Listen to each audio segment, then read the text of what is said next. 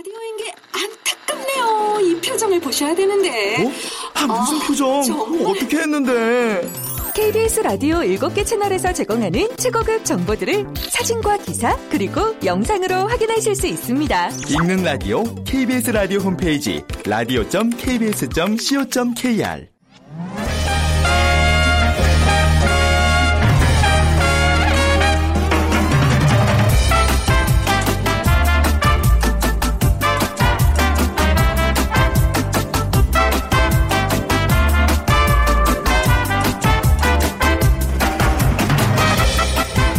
안녕하세요. 빅데이터로 보는 세상 아나운서 최현정입니다. 오늘 벌써 한 주의 정점 목요일입니다. 주말을 향해 달려가고 있는데요. 자, 이번 주말에 어떤 계획 있으세요? 특별한 스케줄 찾고 계신 분이라면 시장 구경 적극 추천합니다. 어, 요즘 젊은이들 사이에서는 밤에 열리는 야시장이 아주 인기입니다. 젊은 상인들을 중심으로 한 활기찬 전통시장 만들기 사업이 전국적으로 펼쳐지면서 울산, 전주, 대구의 야시장부터 서울, 여의도의 밤 도깨비 야시장까지 어, 더위에 잠 못 이루는 여름밤 곳곳의 전 통시장은 이제 젊은이들이 북적이는 문화의 공간, 지역의 명물로 자리 잡아가고 있습니다. 2017년까지 40개의 글로벌 야시장도 만들어 유커를 비롯한 외국인 관광객까지 유치하겠다는 계획인데요. 자, 잠시 후 빅데이터가 알려주는 2030 핫트렌드 시간에 재미있는 야시장 이야기 나눠보도록 하겠습니다. 그리고 세상의 모든 빅데이터 시간에는요. 우주시대 거창하죠. 네. 자, 우주시대 키워드로, 어, 저 빅데이터 분석해 드리겠습니다. 빅 퀴즈 드립니다. 이 요즘 이어지는 폭염의 밤잠 설치기 일수인데요. 깊은 밤에도 기온이 좀처럼 크게 내려가지 않고 최저 기온이 25도 이상인 무더운 밤. 전국 곳곳에서 최근 이 현상이 나타나고 있습니다. 자, 이 현상이 나타날 때는요, 극심한 피로감과 집중력 저하, 두통, 소화불량 등을 동반하기도 하는데요. 이유는 고온에 의한 수면 부족 때문입니다. 음, 외부 온도가 너무 높아지면 체내의 온도 조절 중추가 흥분돼서 각성 상태가 되고 그러다 보면 잠을 이루지 못하거나 아, 자주 깨기 때문에 낮에는 졸리고 무기력한 상태가 되는데요. 밤잠을 이루기 힘들게 하는 이런 현상. 아, 이 기상학에서는 무엇이라고 말할까요?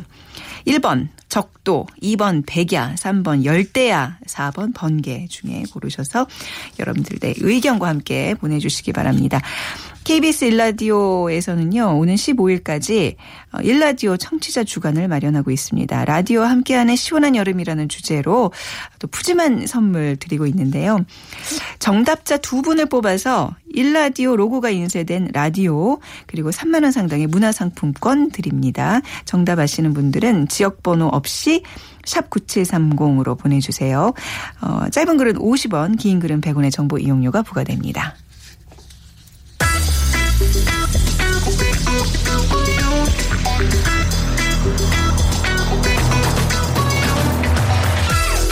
오늘 여러분이 궁금한 모든 이슈를 알아보는 세상의 모든 빅데이터. 연세대 박희준 교수가 분석해드립니다. 네, 세상의 모든 빅데이터 연세대학교 정보산업공학과 박희준 교수 나오셨습니다. 안녕하세요. 네, 안녕하십니까. 네. 자, 뭔가 이렇게 삶이 힘들고 지구촌에 사건들이 터지면서 복잡해질 때 사람들은 하늘을 바라보잖아요. 저 그렇죠. 우주는 얼마나 평온할까. 예. 그래서 오늘 우주 시대 좀 여러분들의 어떤 꿈을 조금 더 높이 가져보시라고 주제를 정해봤는데요. 어제입니다. 우주, 아, 미국 항공우주국인 나사의 무인 탐사선 준호가 궤도 내에서 찍은 목성 사진을 공개했어요. 예. 어제 공개를 했는데요. 5년의 비행 끝에 지난 4일입니다. 현지 시각으로 4일 목성 궤도에 진입한 준호가 네. 에, 가시광선 카메라 준호캠으로 이제 에, 목성 주변에 사진을 찍어서 전송을 했는데 음. 그것이 어제 공개가 됐고요. 어, 준호가 목성에서 430만 에, 킬로 떨어진 궤도를 돌면서 지난 10일간 사- 촬영한 사진인데요. 그 사진 속에는 이제 목성과 목성을 둘러싸고 있는 위성 4개, 이오, 유로파, 가니메데 참 이름이 어렵네요. 네. 이런 세 개가 이제 찍혀 있었고 목성의 붉은색 반점인 대척점도 뚜렷하게 보였다고 합니다. 그래서 저도 관련되는 영상을 몇 개 찾아서 봤는데 네. 굉장히 좀 신비로움을 느낄 아. 만한 예 그런 느낌을 주더라고요. 아, 이런 거 이제 우주에 관련된 그 얘기 나오면 막 찾아보고 그러세요? 아직. 방송을 위해서 좀 아, 찾아봤습니다. 그런 거예요? 예. 마음이 소년이시다라고 말씀드리는데. 아, 근데 뭐 저도 설레죠, 당연히. 누구나 이게 어떤 미지의 세계잖아요. 예. SNS 상에서의 반응 어떤가요? 근데 제가 이제 네. 오늘 방송을 위해서 SNS상에 분석을 해봤는데 네.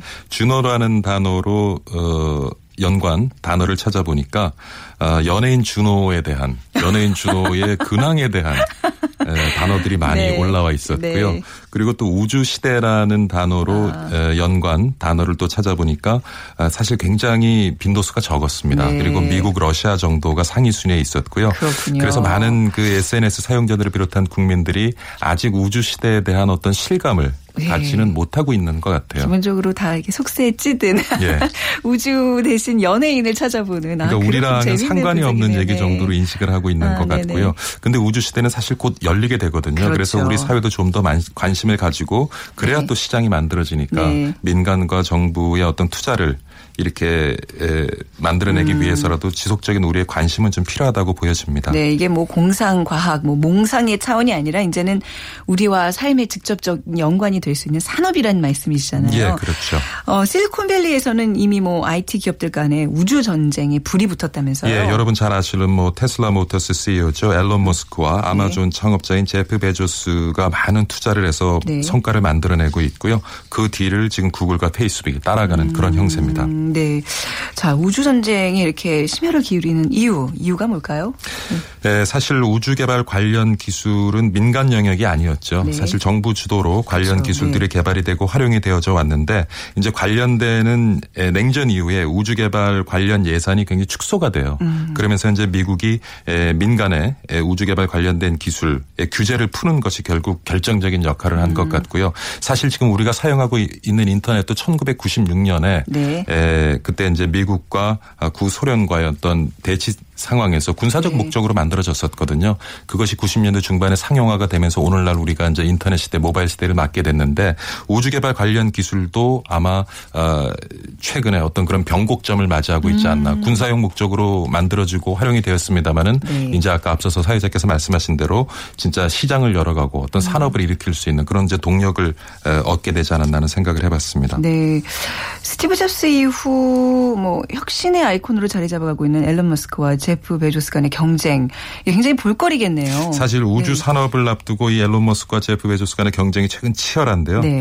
에, 앨런 머스크는 최근 미국 IT 전문 매체죠. 리코드가 주최한 코드 컨퍼런스에서 2024년 에는 화성에 에, 유인 우주선을 발사해서 2025년에는 착륙하도록 하겠다. 그러니까 다시 말씀을 드리면 2025년이요. 예, 음. 2025년까지는 사람들을 이제 화성으로 보내겠다라는 아, 이제 네. 야심찬 발표를 했고요. 근데 네. 이것이 뭐 지금 굉장히 우리가 들으면은 멀리 있는 얘기 같지만 아니에요. 예, 현실화될 수 네, 네. 있는 얘기고요. 네. 에, 그다음에 요거 사실 그 대단한 것이 에, 정부 미국 어, 항공 우주국의 목표보다 사실 한 10년 빠른 겁니다. 네. 그러니까 어떤 산업에서 민간이 투자를 하게 음. 되면 그만큼 굉장히 발전 속도가 빨라진다는 걸 보여주는 예인데요. 근데 앨런 머스크가 어떤 얘기를 했냐면은 에, 내가 만약에 죽을 장소를 고를 수 있다면 화성이 나쁠 것 같지 않다. 그러니까 음. 본인도 화성 이주 대상자에 포함이 됐음을 이제 암시하는 얘기가 네. 되겠죠. 이제 화성이 이주가 열리면 본인도 화주. 화성에 가서 생활을 하고 어. 나중에 거기 묻히겠다는 이제 얘기를 했고요. 네. 근데 사실 지금까지 이 우주 개발에 가장 문제가 됐던 것은 뭐냐 하면은 결국에는 추진 로켓인데요. 네. 추진 로켓이 지금까지 일회용이에요. 그러니까 거기에 엄청난 비용이 들었던 거예요. 음, 네. 근데 에, 앨런 머스크의 그 스페이스X의 가장 큰 성과는 뭐냐 하면 네. 이러한 추진 로켓을 재사용할 수 있는 이제 기반을 만들 었다는 거죠. 음. 지금 실험에도 이제 계속 성공을 했고요.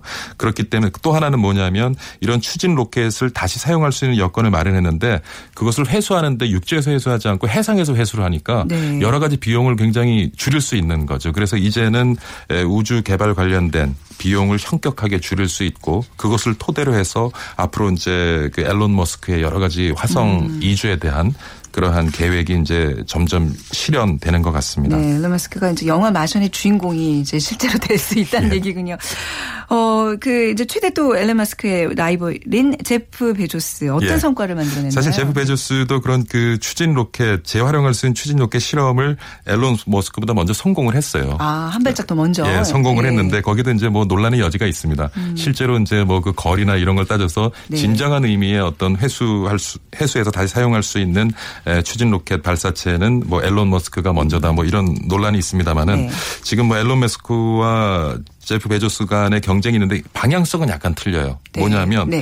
에, 제 앨런 머스크 같은 경우에는 이제 화성에 이제 지구가 너무 힘들다는 거죠 살기에. 음. 그래서 이제 화성에 사람들을 이주시켜서 거기서 이제 낙원 같은 꿈 같은 그러한 어떤 거주지를 만들겠다는 구상이 있는 그 거고. 유토피아적인 어떤 그런 상상을 갖고 있는 분이고. 예. 네. 그리고 제프 베조스는 완전 반대입니다. 어떤, 네. 지금 사실 지구 오염 뭐 환경 문제 굉장히 심하잖아요. 네네. 지구를 오염시키고 환경에 네. 문제가 될 수 있는 그런. 중공업들은 네네. 아, 아. 다 보낸다는 거예요. 네. 다 보내고 오히려 지구를 경공업과 네. 경공업과 서비스 산업만을 두겠다. 그래서 아, 네. 굉장히 쾌적한 그러니까 어떻게 보면은 그 우주 개발 산업에 에, 투자를 하면서 경쟁을 하고 있지만 네. 그 방향성은 어떻게 보면 굉장히 반대가 되는 거죠. 어, 그러니까 이제 앞으로는 뭐 made in Korea, made in China가 아니라 이제 made in 뭐 Mars 뭐 이런 이런 예, 예, 이게 예. 나오는 거군요. 그렇죠. 네, 네. 예. 자, 뭐 서두에 이제 구글과 페이스북도 우주 산업에 투자를 하고 있다는데 예. 여기는 또 어떤 이게 또 방식으로 재밌어요. 그러니까 네. 조금씩 틀려요. 아, 네. 구글의 그 에릭 슈미츠 회장은 또 어떤 계획을 가지고 있냐면 네. 에, 지금 우리가 에, 자원 고갈로에서 지구에서 구할 수 없는 히토류들을 네. 히토류들을 결국은 우주에서 가지고 오겠다는 또 계획을 가지고 있어요. 네. 그러니까 약간 틀리죠. 네. 그 다음에 또 페이스북 같은 경우는 어떠냐면 지금 사실 우리가 가지고 있는 통신 인프라 가지고는 통신이 제대로 되지 않는 오지가 있거든요. 근데 사실 거기에 통신 인프라를 갖추기 위해서는 굉장히 많은 비용이 필요하고 네. 그것을 우주에 위성을 띄워서 위성을 통해서 지구 어디서나 인터넷, 모바일을 음. 자유롭게 사용할 수 있는 환경을 만들겠다는 겁니다. 네. 그러니까 사실은 뭐 네 사람이 우주 개발 산업을 두고 경쟁을 벌이고 있지만 네. 방향성은 다 틀린 거죠. 그렇네요. 이것이 제대로 조합이 되면 어, 조합이 진짜 되면 우리가 진짜. 바라는 진정한 우주 시대가 열릴 어. 수 있지도 않을까 하는 생각이 듭니다. 다각도에서 다양한 이득을 얻을 수 있는 예, 어떤 예. 협업체로 이렇게 작동을 할 수 있다는 얘기인데, 근데 한편 세계적인 항공기 제조사들이 우주 호텔을 짓는 우주 호텔을 짓는 계획을 갖고 있다면서요. 그렇죠. 네. 최근에 이제 에, 항공기 제조사 보잉, 록히마, 네. 록히드 마틴 같은 회사들은 우주 호텔 사업에 뛰어들고 있는데요. 네. 에, 이들 방위 산업체가 설립한 벤처 기업 유나이티드 론치 얼라이언스는 숙박업체 숙박업체 비글로 에어스 아 말이 어렵네요. 비글로 에어스페이스가 제작하는 네. 거주 시설을 우주에 보내는 사업을 2020년까지 한다고 하는데 음. 네. 쉽게 말씀드리면 뭐냐면 이렇게 호텔을 그러니까 이 우리 지구에서 수백 킬로미터 떨어진 상공에다 띄워놓는 거예요. 아. 그리고 거기에 관광객을 보내는 우와. 겁니다. 그래서 그 호텔에 머물면서 이렇게 우주라든가 지구를 네. 관찰할 수 관찰할 있는 수 그런 이제 있는. 관광 상품을 만들어 내겠다는 것이 요 기업들의 이제 계획이고요. 음. 아, 진짜 정말 여러분들 한번 들으시면서 이게 다 가능한 얘기야. 근데 이게 보세요. 지금 네. 2016년입니다. 네. 2020년이면 이제 4, 5년 남았어요. 그러니까요. 예, 4, 5년이면은 돈만 있으면 물론 비용이 문제겠지만 아, 4, 5년. 예, 돈만 있으면 이제 우주에 가서 호텔에 묵으면서 네. 지구를 관찰할 수도 있고 우주의 그런 신비로움을 느낄 수 있는 네. 요게 뭐 진짜로요? 5년 예. 5년? 예. 제 카드가 만료되는 2021년. 그때쯤 이제 갈 수 있다는 얘기잖아요. 너무 신기하네요. 근데 자, 이렇게 막 멋진 이야기들 이제 뭐 이렇게 해외에서는 지금 뭐 이렇게 산업에 불이 붙었습니다. 우리나라 기업들은 어떤 준비를 하고 있나요? 그 부분이 좀 아쉬워요. 사실 네. 이 부분에 우리가 굉장히 기술 격차도 나고 한데 지금 우리 기업들이 조금 그 성과를 내고 있는 쪽은 어디냐면 음. 에, 위성에서 촬영한 그런 그 컨텐츠들을 아주 고해상도 화질로 해서 이렇게 컨텐츠를 판매하는 네. 그래서 뭐 L전자라든가 S전자라든가 이런 기업들이 최근에 이제 그 러시아에서 행사도 하고요. 지금 아까도 말씀드렸듯이 이제 그 준호가 네. 에, 목성을 촬영한 위성을 이제 보내지 않습니까? 근데 그러한 위성에서 촬영해서 보낸 그런 영상을 네. 에, 아주 해상도가 높은 컨텐츠로 제작을 하고 그다음에 또 어, VR 가상현실에서 우리 전자업체들이 일정 부분 어떤 그런 경쟁력을 가지고 있거든요. 그래서 우주에 가지 않고도 네. 그러한 영상들을 어, 가상현실을 통해서 그러니까 여기서 우주를 아주 생생하게 실감할 수 있도록 네네. 느끼도록 해주는 아. 그쪽 분야에는 우리가 경쟁력을 가지고 있고요. 우리가 경쟁력이 경쟁이 있어요. 있습니다. 그래서 네. 그쪽 분야에는 지금 미국 다음으로 사실 우리가 어. 기술 수준을 가지고 있고. 어, 충분히 시장을 열어갈 수 있기 때문에 아까 앞서 말씀드린 거는 5년, 10년, 20년 뒤의 미래지만 네. 지금 사실 눈앞에 있는 어떤 우주 개발을 통해서 만들어낼 수 있는 이익 그거는 우리 기업들이 조금 어, 사업화하면서 음. 네네. 시장을 만들어갈 수 있지 않을까 하는 생각을 해봅니다. 네, 뭐 이미 뭐 생각 보다는 그래도 굉장히 발빠르게 진취적으로 뭔가 이렇게 대응을 하고 있다는 느낌이 드네요. 좀 교수님 말씀대로라면. 예. 근데 앞으로 조금 더 과감한 투자 같은 게 분명히 이루어져야 되겠죠. 그렇죠. SNS에 제가 아, 해보니까 네. 준호 연예인 일만 나오고 우주시대 쳐보니까 100건이 안 돼요. 그러니까 조금 그래요? 우리가 좀 관심을 가져야 되자는 게남 얘기 아닙니다. 어, 저도 처음에 이렇게 우주시대 말씀하신다 그래가지고 예. 아, 저는 오늘 끼어들 틈이 없겠는데 지금 이 얘기 듣는 것만으로도 예. 가슴이 굉장히 뛰네요. 네. 왜 어린 왕자 보면 저 별이 아름다운 이유가 저마다 꽃을 한 송이 품었기 때문 이라 그러는데 지금 예. 말씀 듣고 보니까 저 별이 아름다운 이유 한 발짝 다가갈 수 있는 기술이 있기 때문이다. 예. 이렇게 한번 정리를 오늘 해보겠습니다. 빅데이터 요 우리 세상이 보는 빅데이터 네. 장수 프로그램이 돼서 네. 나중에 우리 제작진하고 같이 한번 우주여행 가는 그런 시간 한번 지금부터 개 좀 불까요?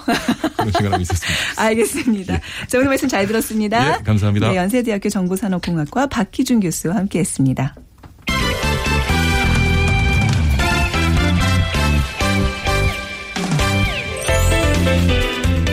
빅데이터가 알려주는 2030 핫 트렌드. 빅커뮤니케이션 전민기 팀장이 분석해드립니다. 네, 빅커뮤니케이션 전민기 팀장 나오셨습니다. 안녕하세요. 네, 반갑습니다. 전민기입니다. 전민기 팀장도 네. 같이 접근 보시죠. 우주 저꼭 가고 싶네요. 멤버입니다. 네, 네, 자, 먼저. 빅퀴즈 부탁드릴게요. 자, 요즘 이어지는 폭염에 밤잠 설치는 분들 많으실 텐데 네. 깊은 밤에도 기온이 좀처럼 크게 내려가지 않고 최저 기온이 25도 이상인 무더운 밤. 최근 전국 곳곳에서 이 현상이 나타나고 있는데 이 현상은 무엇일까요? 네. 1번 적도, 2번 백야, 3번 열대야, 4번 번개. 네. 이제 확실히 이제 좀 이 이 현상이 좀 나타나는 것 같아요. 네, 좀, 맞아요. 네, 밤에 굉장히 덥잖아요. 네. 자, 건강 이럴 때 잘 챙기셔야 되고요. 자, 정답은 샵 9730으로 보내 주시면 됩니다. 짧은 글 50원, 긴 글은 100원의 정보 이용료가 부과됩니다. 자, 오늘 이렇게 더울 때 밤에 잠 안 오실 때 이제 시장을 가 보시라고 앞서 말씀드렸는데 야시장, 야시장 뜻부터 알아볼까요? 이 야시장은 뭐 다들 아시다시피 네. 저녁에서 자정까지 영업하는 어떤 가게라든지 네. 노점, 잡화 이런 다양한 일상용품이나 음식을 제공하는 곳이 자연스럽게 모여서 만들어진 구역인데 어, 원래는 야시라고 하는 게 맞다고 합니다. 야시. 음. 예, 밤야자에 시장할 때 시자라서 시장하면 그게 뜻이 겹친다고 해요. 그래서 네. 음. 그렇군요. 예, 그냥 근데 요즘에 사람들이 워낙 또 야시장 야시장 하다 음, 보니까 네네. 이제는 자연스럽게 야시장이라고 불려지게 되고 있습니다. 네, 우리나라의 야시장은 언제부터 있었어요? 뭐 시장의 역사는 굉장히 오래됐는데 그렇죠. 네. 야시장은 생긴 지가 얼마 안 이게 됐습니다. 기본적으로 이렇게 전구가 바, 저 이- 있었을 때일 거 그렇죠. 아니에요. 예, 아, 밤에 맞습니다. 불을 밝히는 그게 있어야지. 정확하세요. 네, 네. 1926년 6월부터 네. 이제 생겼는데 당시 종로 보신각 있는 보신각 앞길에서부터 음. 그 전차길 전 보지는 못했는데 그 네. 뒤쪽을 쭉 따라가지고 아, 종로 3가까지 네. 이어져 있었는데 처음에 여기 개설될 때만 해도 많은 서울 시민들이 참가해서 대대적인 축하 행사도 벌이면서 네. 그 아주 관심과 기대 속에 생겨났다고 하는데 기억하시는 분은 많지 않으실 것 같아요. 그렇네요. 26년이면. 26년. 네. 어, 그래서 1년 내내 이어지는 건 아니고요. 겨울엔 춥다 보니까 네. 뭐 보통 4월부터 10월까지 이렇게 열리는 것을 야시장이라고 합니다. 네. 요즘 야시장 바람이 아주 뜨겁습니다. 다녀 오셨어요? 저는 그 여기 여의도는 못 가봤고 아. 예전에 그냥 그 시장 전통 시장 가면은 밤에 이제 네. 음식 파는 곳들 그런 어. 곳들은 많이 다니거든요. 네, 뭐 동대문, 여의도, 그쵸. 밤시장, 그 도깨비 시장이 아주 유행인데 그 대단하잖아요. 예. 느껴지세요? 네. 요즘 그 서울 밤도깨비 야시장이라고 네. 부르더라고요. 그래서 여의도를 비롯해서 네 곳에서 말해주신 대로 아, 네 곳이에요? 예, 네 곳입니다. 아, 그 네네. 네 곳에서 하는데 금요일과 토요일 밤에 열리고 있고요. 네. 지금 지방에서도 뭐 네. 울산 수암시장이라든지 뭐 대구 교동 도깨비 음. 야시장 그리고 전주 서문 시장 뭐 이런 곳들도 속속들이 계속해서 어, 문을 열고 있습니다. 네. 그래서 어, 이게 시장하면 예전에 어르신들만 가는 건데 그게 아니라 이제 젊은 우리 창업가들에게 네. 좀 싸게 그 점포를 내어주고서 어, 너희들이 잘할 수 있는 걸 한번 해봐라 해- 하면서부터 지금 약간 붐업되고 있거든요. 네. 그래서 정부와 지자체도 지금 지원을 아끼지 않고 2017년까지 40개 글로벌 야시장도 만들어서 음. 유커 같은 외국인 관광객도 유치하겠다. 지금 어떤 시장에 대한 그 정부의 관심도 높고 네. 사실은 해외 여행 가보면은 그곳을 대표하는 야시장들이 꼭 그렇죠. 있 잖아요. 근데 네네. 우리나라는 사실 아직 딱히 그런 게 생각이 안 나서 음. 이번이 잘 문화로 정착돼서 외국인들에게도 좀 인기 있는 곳이 됐으면 좋겠습니다. 네, 진짜 그 시장하면 그 주는 어감이 좀, 어, 굉장히 재래시장, 뭐 이런 음. 좀 나이 들어서 가는. 근데 막상 야시장 같은 데 가보면 오히려 제가 그러니까 아이 데리고 가면 제가 가장 나이가 많은 축에 속한, 아, 정말 네. 다 젊은 사람들이거든요. 그만큼 뭔가 열기가 뜨겁다는 한 번쯤은 꼭 가셔서 그 열기 좀 느껴보셨으면 음. 맞습니다. 좋겠어요. SNS에서도 굉장히 반응 괜찮죠? 그렇죠. 네. 지난 6개월 동안 8만 3천여 건 언급됐고 연관어 보면은 뭐 음식이라든지 네. 꼬치, 시장, 맥주 그다음에 이제 외국의 유명한 야시장들 있지 않습니까? 네. 태국, 대만, 홍콩 이런 단어들이 상위권을 차지하고 있고요. 야시장에 대한 여론 동향도 긍정적인 언급이 대부분입니다. 상위 10개를 봤더니 9개 정도가 음. 어 긍정적인 그런 여론이었고요. 맛있다, 즐기다, 싸다, 재밌다. 그리고 20, 30대 참여가 늘고 있다는 걸 확인할 수가 있었습니다. 그래서 야시장을 통해서 전통시장에 대한 긍정적 반응도 함께 이끌어내고 있고 5월부터 10월까지 야시장이 주로 열리다 보니까 5월에서 7월까지 언급량이 좀 급증하는 걸 볼 수가 있는데 재밌는 건 이때 그 맥주의 언급량도 5월에서 7월이 가장 높거든요. 야시장은 곧 맥주다 이런 네. 등식이 좀 성립되나요? 그렇게 좀 연결이 되기도 하는 것 같고 네. 날씨가 따뜻해지고 더워지면서 밤에 아. 잠잘 못 이루는 분들이 좀 예. 시원한 시간에 나가서 좀 친구들하고 가볍게 아. 술 한잔도 하고 맛있는 것도 먹고 재밌는 볼거리도 네. 보고 이런 저 문- 좋은 문화로 장착 지금 어, 정착되고 있습니다. 예, 뭐 그렇다고 이제 뭐 염려하시는 것처럼 막 뭐 취객들이 음. 뭐 난동을 부린다거나 이런 건 별로 없는 것 같고, 근데 젊은 사람들이 맥주 캔에다가 이렇게 빨대 하나씩 꼽고 다니는 맞아요. 그런 예. 모습은 좀 이색적이긴 했어요, 제가 봐도. 근데 연관어 보니까 태국이나 대만처럼 그 외국 야시장이 많이 언급되는 것 같은데 전 세계인들의 사랑을 받고 있는 야시장 그쵸. 좀몇개 소개해 주세요. 이런 게 좀 부러워요. 우리나라도 네. 빨리 좀 이렇게 됐으면 좋겠고. 네. 대만 스린 야시장이라고 있습니다. 가보신 분들 네. 계신지 모르겠지만 이 사실 타이베이에만 20개가 넘는 야시장이 있는데 네. 그중에 이 스린 야시장이 최대 규모고요. 주말에만 50만 명의 방문객이 네. 차, 차질 정도라고 하니까 굉장히 인기가 있고요. 최근에 우리나라 한 방송사에서 그 할아버지들이 대만 여행 거기, 갔었는데 거기 나온 곳이군요. 아, 그걸 기억하시죠? 봤어요. 네, 예, 네. 그래서 거기 외국 이 대만에는 정말 젊은이들도 음. 많고 꽃이라든지 역시나 음식들이 네. 뭐 수백 가지가 있어요. 그래서 네. 닭튀김이 굉장히 유명하고 네. 음. 우마왕 스테이크라고 해서 또 스테이크 유명하고 왕소시지, 망고빙수, 네. 그다음에 뭐 취두부 이런 다양한 음식 저렴하게 맛볼 수 있고요. 요즘에 또 핫하게 뜨는 곳이 방콕의 아시아티크라고 네. 사실 야시장의 원조는 동남아시아예요. 왜 그러냐면 아? 바- 낮에 더우니까. 네. 더우니까 또 1년 내내 따뜻한 기온 때문에 음. 주로 밤에 이제 나와서 먹고 즐기고 쇼핑하기 때문에 사실 야시장과 야식 문화가 굉장히 발달이 돼 있는데 네. 방콕도 정말 많은 야시장들이 있는데 최근에 이 아시아티크가 유럽풍으로 새롭게 단장을 네. 해가지고 핫플레이스 1위로 꼽히고 있습니다. 그래서 네. 원래는 19세기, 20세기 이 강변 항구에 창고터를 개조해서 만들었거든요. 음. 지금 1,500개 상점, 그다음에 40개가 넘는 음식점, 무에타이 공연장까지 해가지고 이 강변 따라가지고 굉장히 아름답게 그리고 여러 가지 문화를 접할 음. 네. 수 있게 지금 많은 50만 명이면 사실 대단한 거잖아요. 네. 그래서 많은 관광객들이 찾고 있고 네. 그 다음에 어, 주로 동남아시아 가 너무 많다 보니까 제가 이제 또 한국 준비한 곳이 뉴욕의 그 브루클린 나이트 바자라고 해가지고요.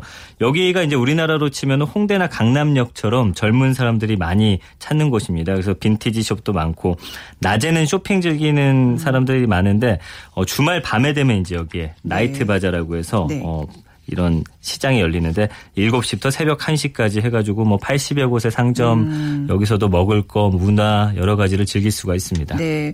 지금 소개해 주신 그 해외 야시장 가본 곳이 한 군데도 없군요. 아, 그러세요? 하지만 저는 네. 여의도 야시장이 최고라고 생각하고 있어요. 얼마 전에 다녀오셨다고 예, 말씀해 주셨잖아요. 지지난주 지난 지지난주 금요일에 네. 금토만 하고 이제 6시부터 10시까지 열- 10시, 예. 여는 걸로 알고 있는데 벌써 한 5시 반 정도에 갔거든요. 네. 저는 그때부터 줄을 서 있더라고요. 와, 그러니까 줄을 이제 서 있어요. 그러니까 뭐 좀 유명한 푸드 트럭들 앞에는 음. 그래서 한 1시간 가량 줄 서서 겨우 이제 하나를 받아 먹고 근데 그래도 아깝지 않을 정도로 그 시간이 음. 아깝지 않을 정도로 굉장히 재밌고 맛있었거든요. 예. 그 여의도 밤도깨비 야시장에 대한 SNS 제가 이제 검색을 해봤더니 젊은이들이 상당히 좋아하더라고요. 네. 뭐 여러 가지 음식도 있고 시원한 강바람 네, 쐬면서 뭐 그렇죠. 연인과 친구들과 이렇게 맥주 한 잔 하고 하는데 사실은 우리가 야시장 하면 좀 먹을거리에 집중을 하잖아요. 네. 아무래도 근데 원래는 그 어떤 물건도 팔고 수공예품이라든지 음. 프리마켓이랑 이런 것들이 좀 조합된 형태거든요. 그래서 네. 여의도 물빛공원에서 지금 야시장이 아주 성공리에 음. 어, 진행이 되고 있고요.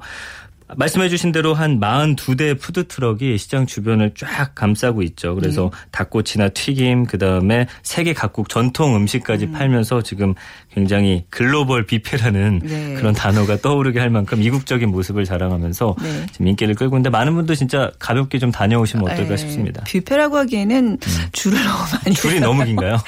지금 너무 인기 있을 때라. 3, 40분 정도 서야 되기 때문에 그러니까 아. 이게 방법은 여러 명이 같이 가요. 그래서 중간에 돗자리를 하나 펴놓고 아, 쫙 헤쳐 모여를 계속 해야 돼요. 네. 네. 네. 그래서 이제 안주를 계속 갖다 놓고 먹고 꿀팁도 전해주셨네요. 최현정 네, 여러. 명이 같이 가야 된다는 거.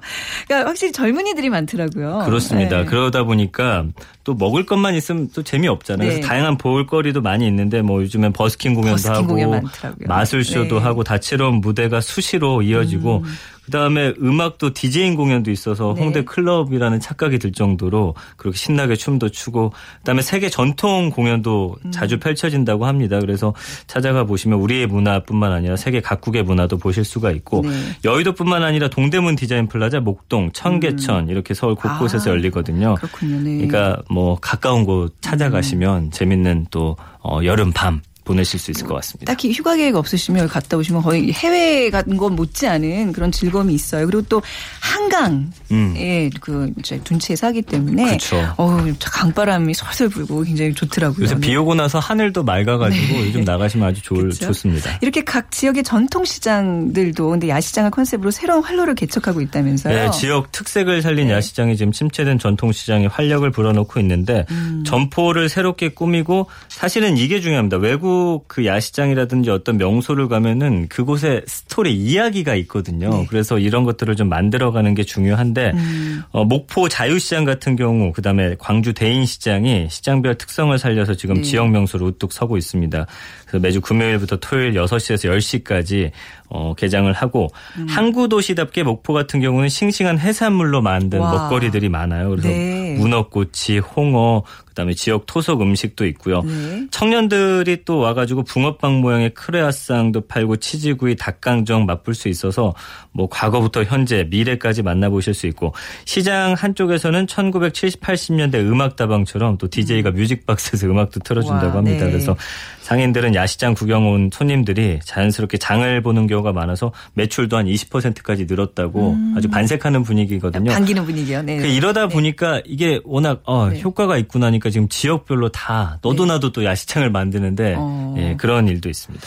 이게 지금 말씀하신 것처럼 너도나도 막 이제 야시장으로 이렇게 이제 거듭나면서 사실 실패 사례도 있을 것 같아요. 그렇죠. 이 전통시장 살리기 사업 네. 자체가 반드시 좋은 결과만 낳는 건 아니거든요. 그래서 예를 들어 지난해 12월에 문을 연 부산 수영구에 팔도 야시장이 있는데 네. 개장 6개월 만에 문을 닫았고요. 음, 네. 성공한 야시장 본따서 시작했는데 사실 마케팅과 홍보만으로는 좀 한계가 있었고 네. 청주시가 이제 쇠퇴한 서문시장 활성화하기 위해서 조성한 풍물 야시장도 개장 8개월 만에 잠정 폐쇄됐습니다. 왜 그러니까, 문제점이 보였어요? 그러니까 네. 요즘 각 지방자치단체 화두 중 하나가 야시장인데 네. 우리나라 그렇잖아요. 뭔가 좀 한 지역구에서 뭐 잘 된다 하면은 네. 그냥 뭐 앞뒤 안 가리고 그냥, 그냥, 네, 막 네, 만들거든요. 네. 그러다 보니까 어떤 컨셉도 부족하고 음. 홍보도 부족하고 뭐 사실은 이 시장에 오는 유동 인구 같은 것도 계산해서 여러 가지를 따져봐야 되는데 네. 그렇지 않고 그리고 일단은 그냥 먹거리에 너무 치중을 합니다. 그래서 네. 어 먹거리만 갖고는 안 되거든요. 다른 문화가 함께 있어야 되고 그래서 야시장이 아니라 야식당이라는 지금 비아냥거리는 네. 소리까지 듣고 있거든요. 그래서 사실은 어 어떤 문화와 어, 시장이 함께 연계돼서 좀 그곳의 특색을 좀 잘 반영해야지만 성공할 수 있다는 네. 그런 이야기가 있습니다. 좀 젊은 사람들에게 어떤 창업 의지, 창업 정신들이 좀 많이 묻어나면서 또 스토리 같은 것도 아까 말씀하신 그렇죠. 컨셉이 좀 있어야 되고, 그, 좀 이렇게 뭐 대충 감은 알겠는데 우리나라 야시장이 좀 어떻게 보면 세계인의 더 사랑을 받기 위해서는 어떤 점이 예 개선돼야 될까요? 사실 식당 가도 어떤 대표 음식이 있어야 되거든요. 네. 음. 그래서 signature food처럼 그 시장을 대표하는 음식 문화 이런 것들을 좀 개발 해야 되고요. 네. 유커를 겨냥한 야시장을 만든다는데 사실 이거는 아니에요. 제가 볼 때 한국인들이 사랑하는 야시장을 만들어서 그곳의 한국 문화를 자연스럽게 접하러 와야지 정확한 지적이십니다. 목표를 외국인으로 삼는다 하면 그 아, 그렇죠. 음. 사람들이 빠져나갔을 때 이 시장은 그냥 공중 분해되거든요. 그쵸. 그래서 네. 음. 명동의 사례처럼 어, 그렇게 해야 되겠죠. 네. 자, 오늘 야시장에 관한 이야기 나눠봤습니다. 비커뮤니케이션 전미기 팀장이었습니다. 감사합니다. 고맙습니다. 네. 오늘 정답은요. 3번 열대야입니다. 2829님, 격예 근무로 밤 8시에 취침해서 12시 기상인데 연일 계속되는 열대야로 잠 못 이루고 다시 근무를 서게 됩니다. 어, 좀 피곤하시고 지치실 텐데요. 시간 나실 때 뭐 영화나 한 편 보시고 책도 읽으셔도 좋고요. 문화상품권 드리겠습니다. 4211님, 어, 화물차 기사 안계수님이시라고요. 듣고 계세요? 생산 현장에서 일하는 집사람에게 라디오 주고 싶습니다. 바로 보내드리겠습니다. 자, 빅데이터로 보는 세상 오늘 방송 마치고요. 내일 오전 11시 10분에 다시 찾아뵙죠. 지금까지 아나운서 최원정이었습니다. 고맙습니다.